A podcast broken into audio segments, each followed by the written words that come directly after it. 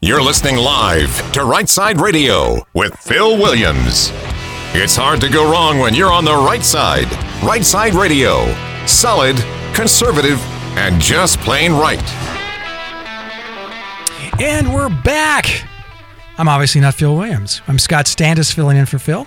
Uh, I am a senior fellow at the Alabama Policy Institute. I'm an editorial cartoonist who worked at the Birmingham News for 13 years before I went on to the Chicago Tribune.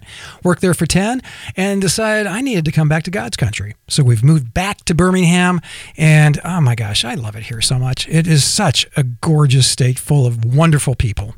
And as soon as we get our act together, completely and utterly, we're going to rock it. We already rock it, but we're going to rock it even harder. Um, our next guest is someone who um, I need to give you a quick background. Charles Lipson is his, what he says at the, you know, he is the Peter B. Ritzma Professor of Political Science Emeritus at the University of Chicago where he founded the program of international politics, economics, and security. He can be reached at charleslipson at gmail.com com. But Charles and I go back uh, a ways. I first got to Chicago, Milt Rosenberg, and you may not know that name. I hope you do. And if you don't, go to miltrosenberg.com.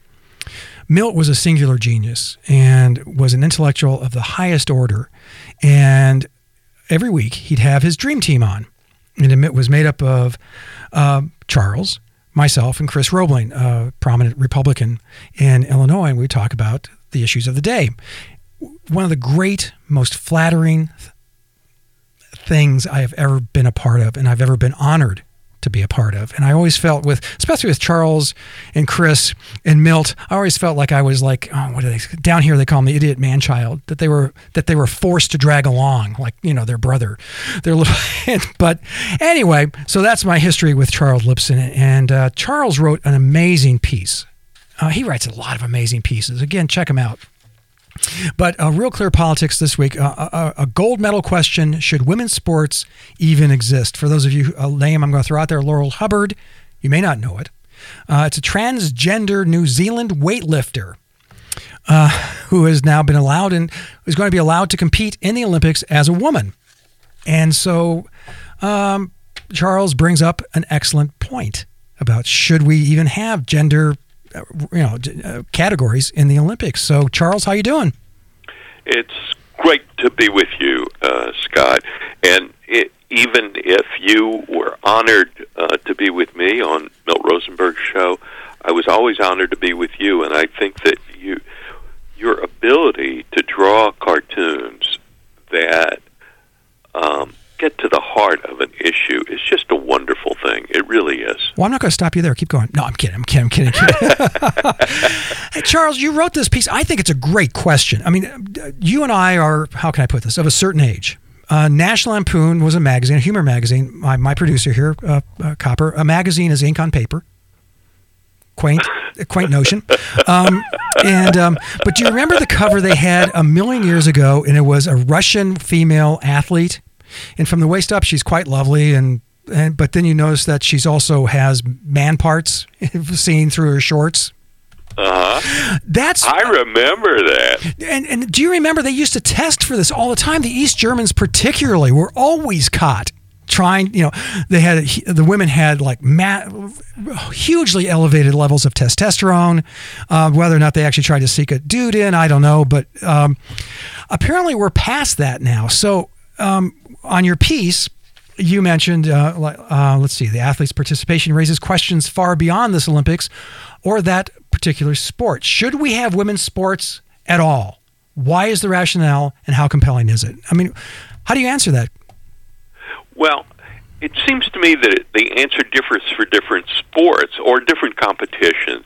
Uh, it's, it's funny because uh, what I try to say is that the way that the debate initially runs for a lot of people is um, that some people say, well, it's unfair because this person uh, was a man and has certain kinds of um, certain kinds of advantages that way, and then uh, the response from uh, mostly from transgender people, but from people who support them is, well, she identifies as a woman.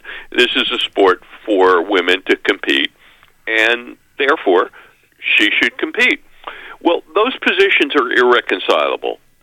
Um, yeah. Is yeah. there some way to sort out the difference between them? And to me, the way you begin is by asking, in this competition, should there be uh, separate competition for women? Let's, um, and if the answer is yes, then you have to ask yourself, well, why should there be separate competition yeah. for women? Yeah, and what's the answer? The answer to that is that there are systematic physical uh, differences between men and women.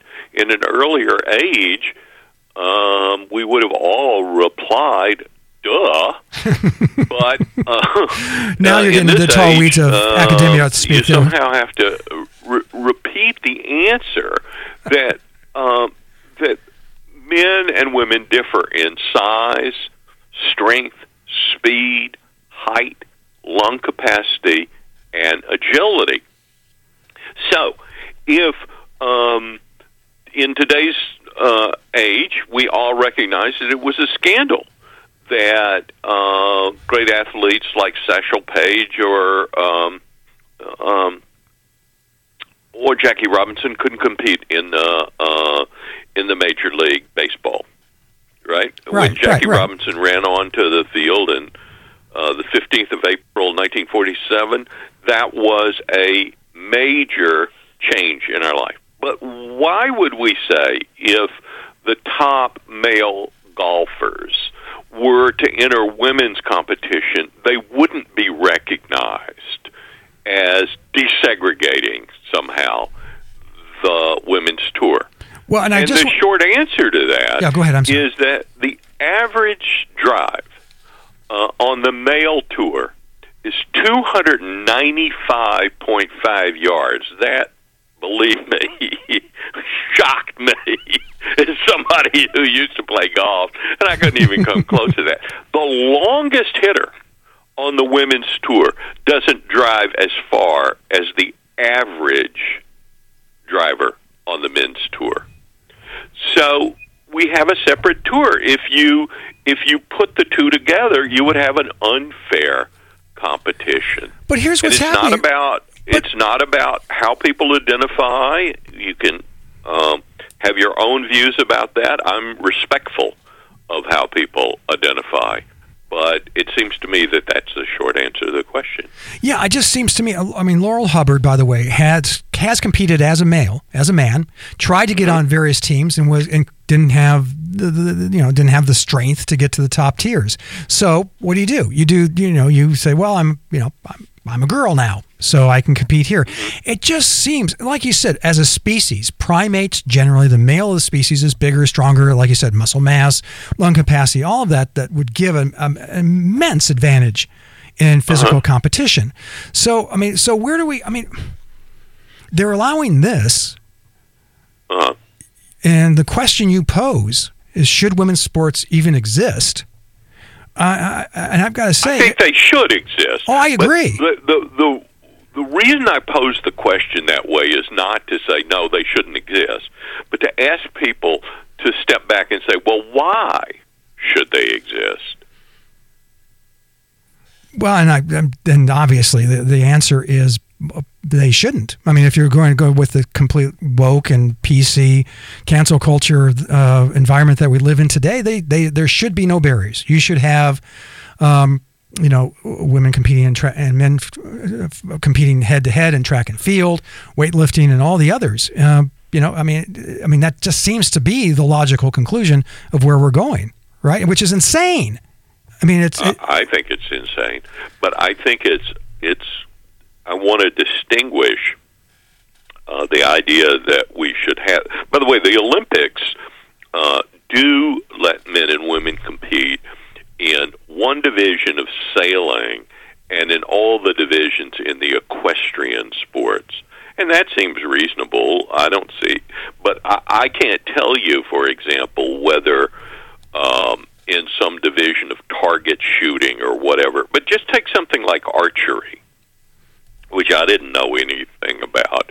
But it turns out that that men can pull the bow back much with much greater strength, and because they can, the arrow flies in a flatter trajectory, it's le- it's faster, it uh, is less affected by crosswinds. Well, that's going to have an effect on your target accuracy. And if you put men and women in competition in sports like that, you're just not going to get uh, a fair competition. Hey, Charles, we're going to have to take a break. And uh, can you hang on for another segment?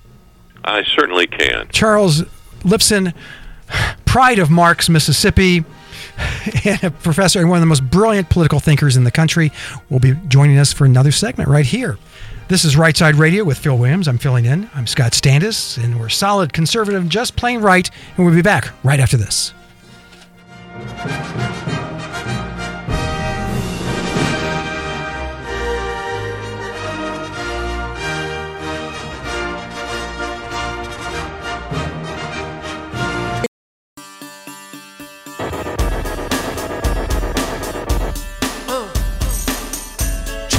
And we're back. I'm Scott Stantis filling in for Phil Williams, Right Side Radio, solid conservative, just plain right. We're going to get right back to Charles Lipson, who is the Peter B. Ritzma Professor of Political Science Emeritus at the University of Chicago, where he founded the program of International Politics, Economics, and Security, the big three. He can be reached at charleslipson at gmail.com. Charles, thanks for hanging around. I want to tell people that even though I'm from Mississippi, I have all these Alabama connections. What is it with uh, you? My mother was from Mobile, and my father's sister and her whole family lived in Tuscaloosa, and my mother's sister and her whole family lived in Birmingham. So we were always over in Alabama, and uh, I hate to mention this to you, Scott, Uh-oh. but Oh, my gosh. dad and my younger brother went to a university in Tuscaloosa. Oh, I'm sorry. Yes, I, I, I know. We didn't poison any trees. No, well, good for you. Good for you. Because the Lipsons don't do that. we don't. We don't. Charles Lipson is one of the most brilliant political minds in the country. He writes for what? Everybody? Pretty much. Uh, yeah, I'm writing mostly for a local flyer uh, that advertises our grocery store in the neighborhood now and passes things out under your door. I love that. Apricots. Are they the pits? um, I'm sorry, that was the most dad joke I've ever told in my life. oh my God, save me, Charles, save me. Listen, we were talking about your piece you did for Real Clear Politics on um, the transgender weightlifter from New Zealand, but I want to kind of move forward into national politics. You have written beautifully and frankly, fr- frankly convinced me on a lot of issues because I've You needed it, man. You needed it. I did coming to Chicago. Um, but uh, now let's look forward. Let's look at, or let's look at the present. How you are the first person I would ask this question to, and you are the first Yeah. person I would ask you to. President Biden in office. How do you grade him right now? Well, the main article, I've written a lot about President Biden, but I think the most important article that I've written about him is called Bait and Switch Biden, because I don't think he was elected to do what he's been trying to do. Which is what? He was elected as a center left Democrat. He's governing as a far left Democrat. He was elected to calm things down and seek bipartisan uh, bipartisan uh, legislation. That's not at all what he's what he has done. But Charles, Uh, Charles, it's all the Democrat, it's all the Republicans' fault. It's always the Republicans' fault. Don't you see this? I'm being sarcastic. Well, I will say that it, um, one Republican who is at fault, your audience may not like to hear this, but everything changed when the two Georgia Senate races went to the Democrats. Because that meant that even though there was a 50 50 Senate, all the ties could be broken by Kamala Harris. And because the Democrats had a very thin majority in the House, they now had the House, the Senate, and uh, the White House. So if uh, and that wouldn't have been the case had the Democrats uh, lost one of the two races in in Georgia.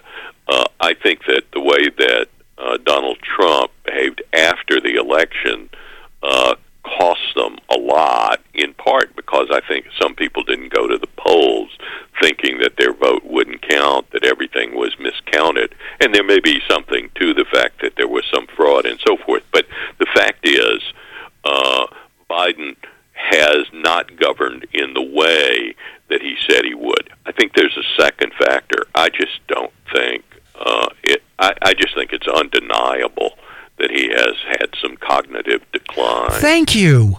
Yes, absolutely. I was just mentioning this in a segment with Ted Rall, who, which is hilarious because he said he's a progressive columnist for the Wall Street Journal and said that, Mm-hmm. that Biden's not progressive enough, and you're saying he's too liberal.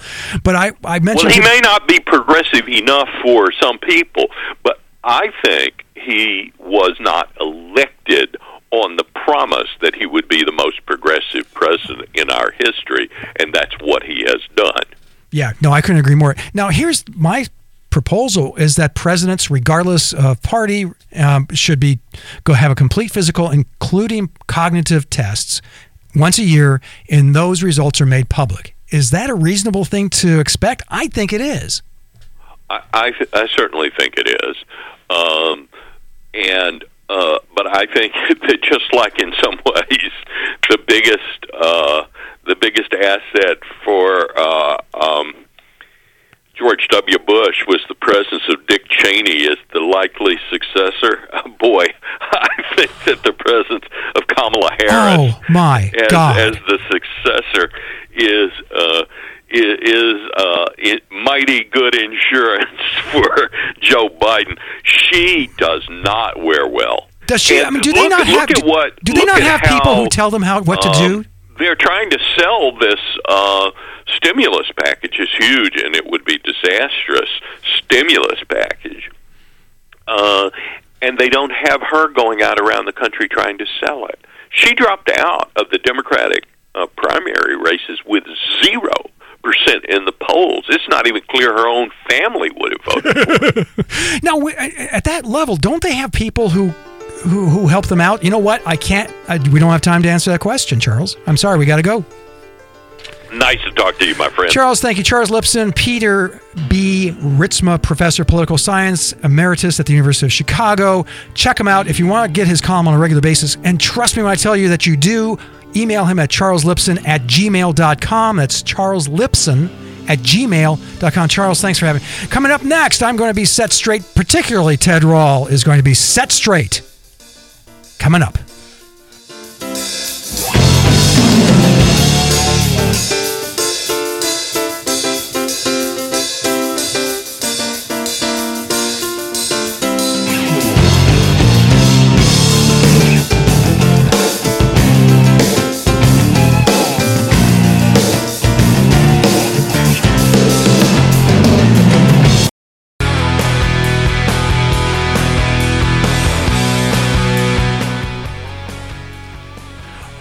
We're back.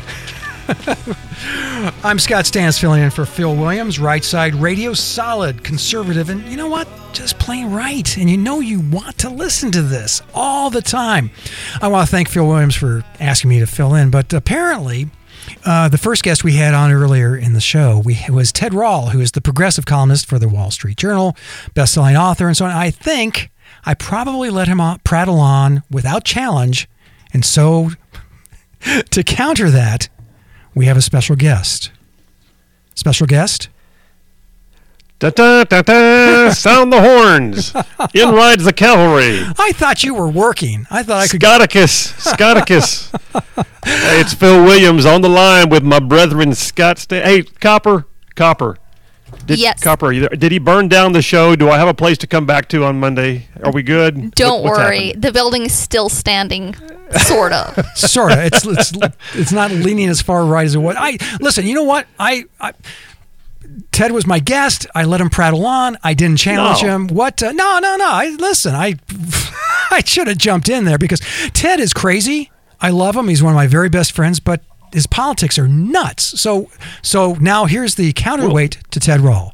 Well, no, and, and I'll be honest with you. So, Scott, I will be honest with you. This show is designed for debate. I mean, if everybody who called in all the time loved every opinion I had, then it would just be like a love fest every day, and after a while, that would get old. So, like you, you know, I've done I've done podcasts with the chairman of the Democrat Party and, and people like that. I mean, I love to hear the opposite opinion. I don't mind somebody having an opinion that is differing than mine, as long as they truly believe it and they're not just saying it for for points. But I will say this, and here's, and I only heard bits and pieces. Um, uh, because and and truthfully, for my listening audience, uh, thank you for your support. Thank you for being there for Scott today. Uh, I am a Yes, practicing you. attorney, and and the show being only three weeks old, there are still uh, some clients that uh, I have commitments to, and today being one, I had somebody that uh, I I had. Uh, a hearing that was scheduled for, and so was able to do part of the show, and my brethren Scott took care of the rest. But uh, yeah, so I heard your boy Rawls talking about Afghanistan. Yes. And and I will I will say this: the only I mean the pieces parts that I heard, I don't mind if he thinks that progressive policies are what should happen. I, differ, I disagree completely. That's why my show exists. But uh, I will say this: with regards to Afghanistan, having lived among the Afghan people for a year, as opposed to just visiting the country and writing an article. Um, uh, he, he's got a long way to go in terms of having a reasonable opinion about parts of it. Now, I agree with him. It was time to leave. I got no issue with that. Uh, I agree. Well, I, I actually believe we probably should have left sooner in terms of large scale combat operations and, and large troop movements. Um, the idea, though, that I think if I heard him correctly, correct me if I'm wrong, because I don't want to call out a guy for having an opinion that I'm actually misquoting. But if I think I, if I heard him correctly, he says he doesn't believe we should have ever gone there in the first place, and that truthfully, um, Bin Laden was not even there; he was in Pakistan. Yes, to which I say, well, that's cute, but you're wrong. Um, I I mean, I've got a, I've got a well-versed, well-lived, um, long-year experience with knowing both of those things are incorrect. We should have gone there, and in fact, if the Clinton administration had done their job, we might never have had to go there, uh, because at one point it is well known and documented that Clinton had the opportunity to take out Bin Laden. He chose not to do so because he was scared of the ramifications. Well, the ramifications were 9/11 um, and a war in Afghanistan. But the other piece is, I'll just tell you, man, literally living among the Afghan people like I did. I'm talking riding horses, eating their food, drinking from the same bucket wells, getting dysentery five times, Ooch. living Ooch. among them daily. Uh, they told me about Al Qaeda all the time. They called them the foreigners. They were there in large numbers, and they they differentiated. There was the Taliban, and there was the foreigners, which sometimes they actually use the name Al Qaeda, but they just called them the foreigners more often than not. And and and they and they were they were despised. They were everything from Chechens to Arabs to, uh, and by the way, the Afghan people don't consider themselves Arabs, but they were Chechens, Arabs. Uh, gosh, we had uh, some from Pakistan, obviously, um, but it, they were a mishmash of foreigners who came in uh, with a, you know, a, a cause in radical Islam, and they were truly there, and it was a safe haven, and that's where they planned 9/11. And I have something sitting on my shelf at home, by the way, in my man cave. I've got all kinds of just different things. One of the things I've got is a brass 105 millimeter shell casing from an AC-130 gunship that was fired during Operation Anaconda in 2002 in the Tora Bora Mountains, and that's when we were chasing Bin Laden through the mountains trying to catch him, and he got away. But years later, we caught him in Pakistan. That's where he got away to, not where he was when the war started. So, there Okay. is my rebuttal to Mr. Rawls with regards to Afghanistan. Let me ask you what you think about the withdrawal. The Taliban seem to be Yeah. filling up the void that we're as we Oh, pull back. And um, I mean, I mean, is Kabul going to fall to them, and where do we go from here? Because, I mean, the one point I do agree with Ted, and I think you do too, is that uh, especially Western uh, Pakistan is, I mean, a hotbed of, of jihadism and Wahhabism and just all sorts of badness for the world. Um, what, what, what, what, in your view of President President Williams, what are next steps? Uh, well, so, so first of all, a step that we took that we I don't believe we should have taken, and this is this is something that experts can argue with me on, but uh, you know, General Jack Keane said the exact same thing, and I respect his opinion greatly. Is that there was no reason for us to vacate Bagram Air Base. We could have maintained a forward presence in a very troubled part of the Yeah. world that literally neighbors Pakistan, Iran, China, and the former stands as part of the Soviet Union.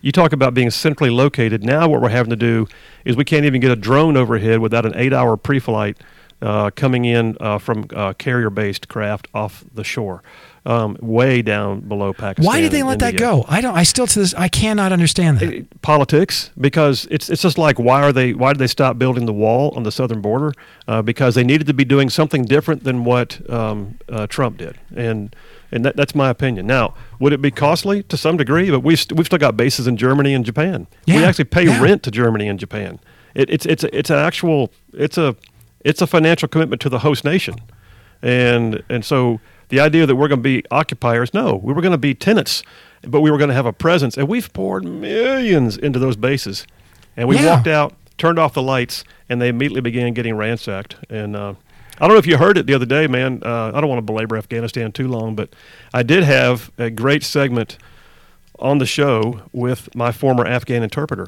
who now is a U.S. citizen. Well, I wanted to ask you about that because we're pulling Oh, out, and are we bringing the interpreters with us? You brought. How did your interpreter end up here? Well, it was it was a it was a it was a long story. I, I won't take up all our time with it, but we were able to. He became a refugee. We were able to get him out of a UN refugee camp uh, with help from our congressman, and uh, and he came to the United States and is now a U.S. citizen. Was a master's from Yale, believe it or not. Because you've heard Um, that the uh, the Taliban has executed uh, Yeah, the, some of the interpreters we've left behind. We can't do and- that. And he has family there right now, and there were guys who served with my team and other teams uh, subsequent to me, because I was there at the beginning, that um, that are already facing persecution and beheadings and, and, and the usual. And the Taliban, even today, says they want to replace the existing uh, government of uh, President Ashraf Ghani and uh, and make sure that it's a fundamentalist government that does not allow women to have function. And and so you're seeing it; it's already coming. Um, it's it's a mess. And and right now, by the way, Fort Lee, Virginia, um, uh, Fort Lee, Virginia, apparently just cleared out a huge um, on-post hotel that is used for housing soldiers who are there for schooling, uh, and they are making it a um, Afghan uh, refugee center, and uh, they're bringing in thousands just to Fort Lee. So. Yeah, well, we owe them that, right? Well, we do, and we, we owe them an opportunity to uh, have a new life for serving with us and bleeding with us, and, and so yeah. But man, uh, listen though, I, I be- back to the point about Rawls. Now, listen, I, I do not care if he has differing opinions on politics, just as long as he can stand up under the weight of somebody having a better opinion. Yay! Yay! But, Thank um, you. Uh, thank you. man, I, I really appreciate you being on there today. Uh, my legal work is concluded for the day, and I am uh, catching parts of the show and enjoying the opportunity to sip coffee here in my studio studio and talk to you for a bit. But I'm going to let you wrap the show up here in a minute and take it all the way to Monday. Oh, because I wanted to talk to you a little bit about what's happening here in the great state of Alabama politically. Now, we're, you, you had a terrific guest, and because I had COVID, so I'm going to blame that, and it's melted part of my brain. You had you had a state representative on the show yesterday, Yeah. and she was talking about what two, three, maybe four special sessions coming up. Yeah, that was uh, State Representative Connie Rowe, who's a Thank member of leadership in the House, um, um, and is very likely to maintain a position of leadership in state government for a while, I anticipate. But um, anyway, Connie and I were talking about it. I threw out uh, special session this, special session that. She agrees. We're probably going to have a special on reapportionment. That's mandatory because they got to redraw all the district lines, the school board lines, the congressional lines, based on the census data that the Biden administration can't seem to wrap up. Well, you know, it's math. Um, it's hard. Yeah, it's, it is math. It's hard. um, and then there's going to be a special session potentially on prisons, um, and and that's that's going to be a sticky wicket. And then I asked her, was there going to be a special session on gambling? And because I'm hearing rumors there could be, although it's an election year, you have a hard time believing that. Her opinion is no. That's off for the rest of this quadrennium. That it may come back again, you know, in the next quadrennium. Mm-hmm. We'll see. We're going to have to fight that again. Um, okay, I've been fighting that fight for 30, almost 30 years in this state. I mean, and it's then never one- ends. It never ends. You're right. And then one more special session potentially on how are we going to spend the massive amounts of federal CARES Act dollars related to COVID relief that are coming in because I don't think the legislature is going to sit back and let Governor Ivey just have the checkbook and do what she wants to. Why? like she not? did Okay, wait, wait. I'm now. You and I are going to have to disagree as gentlemen, but why not? They've they've they've you know sat there with their tail between their legs uh, to to this governor before. Why would why would you think that that would change? Well, I think because they walked away with bruised egos and recognized how badly that looked. You know, we, we, we derided them at the Alabama Policy Institute for abdicating their authority, and uh, and they are the ones who have the constitutional obligation of appropriation of funds, and yet they just said, okay, we're going to give the money to the executive branch. Uh, make sure you use it for these things, which she didn't. She used it for all kinds of stuff, and twenty only only twenty six percent Was it 26? No, maybe it was 24 percent. Only 24 percent of 1.8 billion with a B dollars went to the private sector. The rest of it just grew government. It's ridiculous. No, it's totally So- ridiculous. And, and on top of you know injury, you know insult to injury, she called them what a pack of turtles, A pack of tur- wow, a herd of turtles. Herd of turtles. Which you do, that's a, it. which you do an awesome cartoon of. For which is a band name which I had called Dibs. Copper Dibs, herd of turtles. herd of turtles. Yes, we, I will. Uh, I will play the kazoo, and you can you can tap on the spoons, and we'll have a band called Herd of Turtles. I love this. I love but- this. yeah, it was it was something. But I don't think I don't think they're going to let her have that much leeway again. Oh, They're probably going to okay. appropriate and tell her where it's going to go. Um, but uh, we'll see. But I listen, brother, right. I know you're coming up on a break. Yes. Uh, can I say something about next week, real quick? Uh, uh, first of all, thank you to my listeners. We are indeed solid conservative and just plain right. But uh, next week we've got uh, I got a I got a huge story coming for you on uh, Monday, talking about the money in the state of Alabama and where does it go. Uh, we've got uh, right now a tentative date set for Attorney General Steve Marshall to be on the phone with us. Uh, we're going to have updates from the Alabama Center for Law and Liberty. We've got some state legislators that are that I believe are going to be on the show with us, and maybe a surprise guest or two. Scott Stantis, thank you for helping me out, Hey, brother. Phil, thanks for phoning in and thanks for being so nice. I, and thanks for asking me. We'll be back right after this to tie things up. This is Right Side Radio with Phil Williams.